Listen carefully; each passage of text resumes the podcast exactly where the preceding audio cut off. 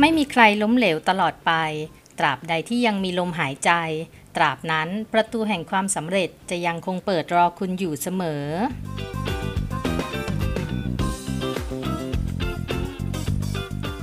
นี่คือกระตุกต่อมความคิดพิชิตความสำเร็จกับกูรูโลจิสติกส์พอดแคสต์ที่ที่เราจะแบ่งปันแนวคิดและมุมมองอีกหนึ่งมุมมอง เพื่อสร้างแรงบันดาลใจและกำลังใจ ให้ผู้ฟังที่มีความฝันอยากประสบความสำเร็จ ทั้งในชีวิตส่วนตัวและชีวิตการงาน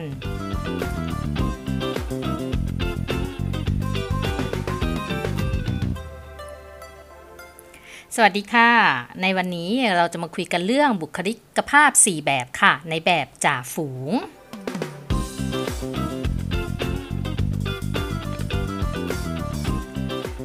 ครั้งที่แล้วเราได้คุยกันไปแล้วค่ะ ว่าพี่น้องท้องเดียวกันเนี่ยยังไม่เหมือนกันสักคนเลยเนาะ ที่เชื่อว่าพวกเราทุกคนคงเคยได้ยินได้ฟังประโยคในทำเนียทำนองนี้มาแล้วล่ะ บางครั้งยังได้ยินอีกประโยคที่ว่า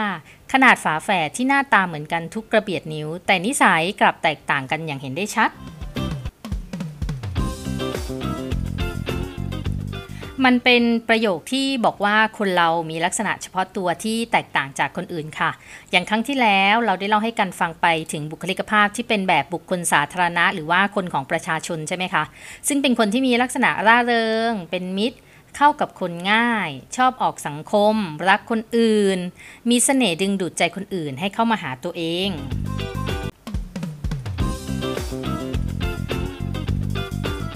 ลักษณะโดดเด่นของบุคลิกภาพแบบบุคคลสาธารณะ หรือว่าคนของประชาชนเนี่ยนะคะก็คือออชอบคุยค่ะ สร้างความสนุกสนาน ชอบที่จะทำให้คนอื่นเพลิดเพลินบันเทิงใจ ชอบให้ทุกคนมาลายล้อม ชอบเป็นศูนย์กลางด้วยการเล่าแล้วก็ถามให้คนอื่นๆที่อยากจะฟังค่ะ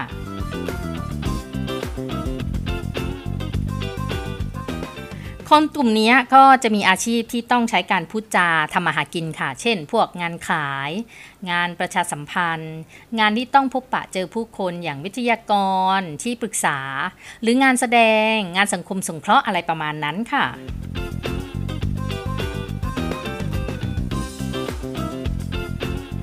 วันนี้เราจะมาต่อในบุคลิกภาพแบบที่2อะนะคะ ก็คือแบบจ่าฝูงค่ะ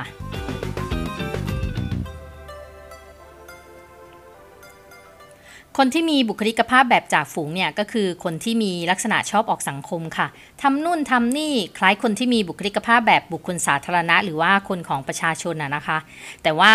คนที่มีบุคลิกภาพแบบจ่าฝูงเนี่ยเขาจะเป็นคนที่พูดตรงแบบขวานผ่าซากมากกว่าค่ะ ไม่ค่อยจะพลีสหรือว่าเอาใจคนอื่นมากเท่ากับคนของประชาชนค่ะ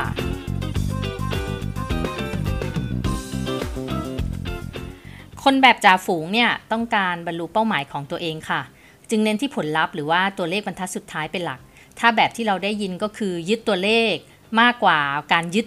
อออย่างอื่นในการวัดผลงานนะคะ หรือที่ฝรั่งเรียกว่า result oriented ไม่ใช่ people oriented ค่ะ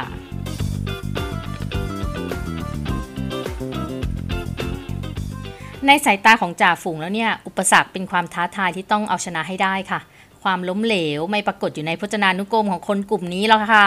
ทำอะไรต้องทำให้สำเร็จ แต่ไม่ถึงขั้นสมบูรณ์แบบนะคะ แค่ดูที่ผลลัพธ์ที่ออกมาต้องได้ตามที่คาดหวังหรือว่าตั้งเป้าไว้ แต่ถ้ามันเกิดขึ้นจริงก็คือ หมายถึงว่าถ้ามันเกิดความล้มเหลวขึ้นมาแล้ว แล้วก็พวกเขาก็จะไม่มีวันยอมแพ้ค่ะ หรือว่ายอมรามือจากการเอาชนะอุปสรรค ที่มันทำให้เกิดความล้มเหลวนั้นค่ะพวกเขาอาจจะพักเบรกชั่วคราวไปทำอย่างอื่นแทน แล้วค่อยกลับมาเอาชนะงานนั้นไอ้งานที่เขายังทำไม่สำเร็จนั่นแหละ เขาจะเป็นคนที่มองโลกในแง่ดีนะคะ ว่าทุกอย่างน่ะสำเร็จได้ถ้าเรามุ่งมั่นจริงจังกับมันค่ะ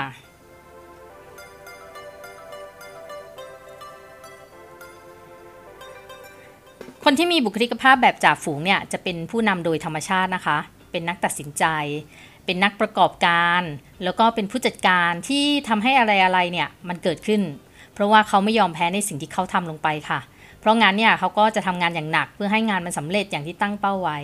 เขาจะนันทางทีมงานของเขาไปในทิศทางที่จะทำให้งานมันสำเร็จค่ะเขาจะคอยแนะนำปรับแต่งเจ้ากิจการบ้าง จัดการบ้างวางแผนงาน กระตือรือร้นเออโทษทีค่ะ กระตือรือร้นให้งานมันจบด้วยดีค่ะ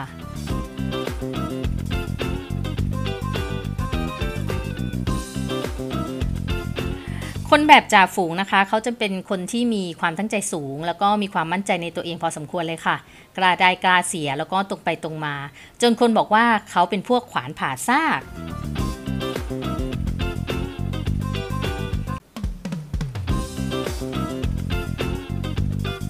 พูดในอีกแบบหนึ่งก็คือจ่าฝูงเนี่ยชอบมีอำนาจควบคุม แต่ไม่ได้หมายความว่าพวกเขาจะเป็นหัวหน้าเสมอไปนะคะ ถึงเขาจะอยู่ในตำแหน่งผู้ใต้บังคับบัญชาหรือว่าเป็นลูกน้องเนี่ยคนแบบจ่าฝูงก็มีความสุขได้ค่ะตราบเท่าที่เขารู้สึกว่าเขาเป็นคนควบคุมงานของเขาเอง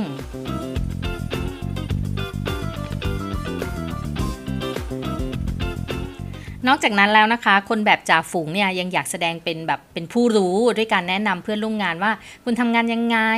ไอ้นิสัยแบบนี้แหละที่เป็นเหตุให้เพื่อนร่วมงาน ครอบครัว หรือแม้แต่เพื่อนฝูงเนี่ยมาเข้าใจแล้วก็ต่อว่าว่าเขาอะเป็นพวกก้าวร้าวใช้อำนาจบาดใหญ่แล้วก็เจ้ากี้เจ้าการค่ะ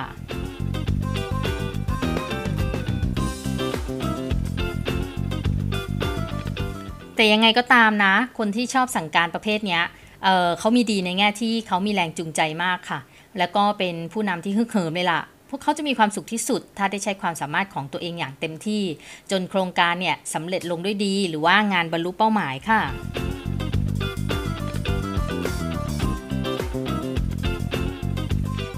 จ่าฝูงจะทำงานได้ดีที่สุด ถ้าเขามีอำนาจหน้าที่ในการกำกับดูแลโครงการด้วยตัวเองค่ะ แล้วก็ในการมอบหมายงานเนี่ยผลสำฤทธิ์เป็นความพอใจสูงสุดของเขาเลย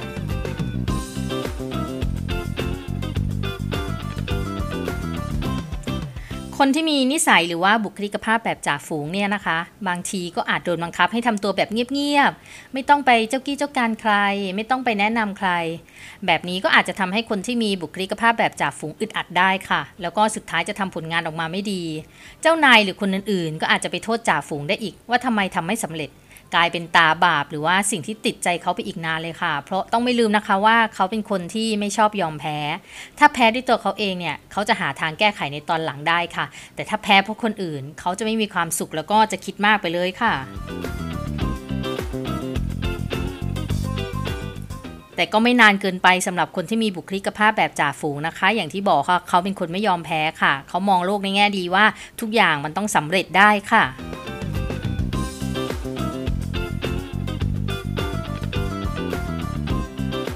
ตัวอย่างลักษณะของคนที่มีบุคลิกภาพแบบจ่าฝูงนะคะ ก็อย่างเช่น เป็นคนชอบผจญภัยค่ะ เป็นคนทะเยอทะยาน ชอบทำงานเอ่อแต่ก็อยากเด่นนิดนึง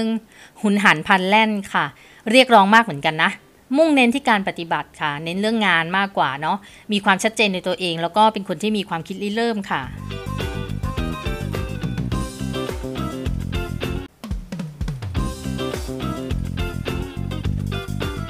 ทั้งนี้ทั้งนั้นนะคะ บุคลิกแบบจ่าฝูงเนี่ยไม่ได้เป็นบุคลิกที่ดีที่สุดหรือว่าแย่ที่สุดค่ะ เพราะว่าทุกคนน่ะย่อมมีจุดแข็งจุดอ่อนของตัวเอง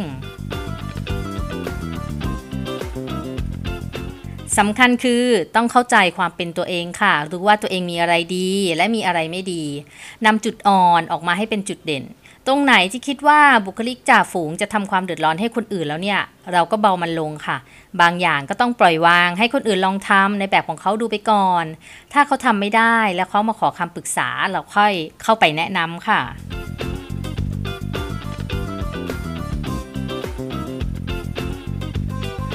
แต่ถ้าเรากังวลนะคะว่าผลงานที่ออกมามันจะไม่ได้อย่างที่เราคาดหวังเนี่ย บางครั้งเราอาจต้องลดความคาดหวังของเราลง เพื่อให้สามารถทำงานร่วมกับคนอื่นได้ค่ะ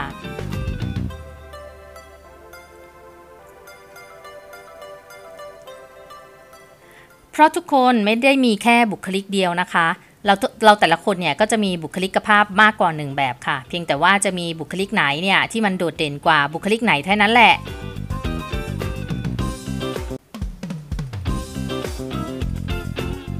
แล้วทุกคนก็ใช่ว่าจะยึดติดกับบุคลิกแค่ที่ตัวเองมีนะคะ มนุษย์ทุกคนน่ะจะมีความยืดหยุ่นในตัวเองค่ะ ไม่มีความตายตัวกับบุคลิกนั้นๆ ตลอดไปหรอก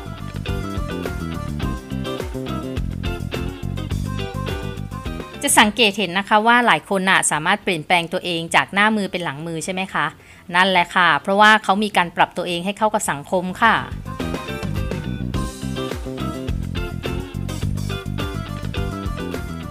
ากคุณเป็นคนที่มีบุคลิกภาพแบบจ่าฝูง แล้วไม่ได้ควบคุมอะไรๆตลอดโปรเจกต์จนส่งผลให้ผลงานออกมาไม่ได้ตามเป้า ก็อย่าไปกังวลหรือจิตตก แล้วก็โทษคนนู้นคนนี้ หรือว่าแม้แต่โทษตัวเองนะคะ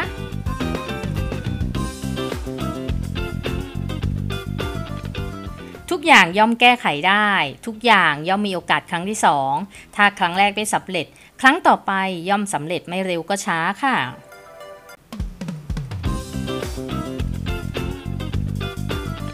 สำหรับวันนี้กระตุกต่อมความคิดพิชิตความสำเร็จกับกูรูโลจิสติกส์พอดแคสต์ต้องไปก่อนค่ะ แล้วพบกันใหม่ในตอนหน้านะคะ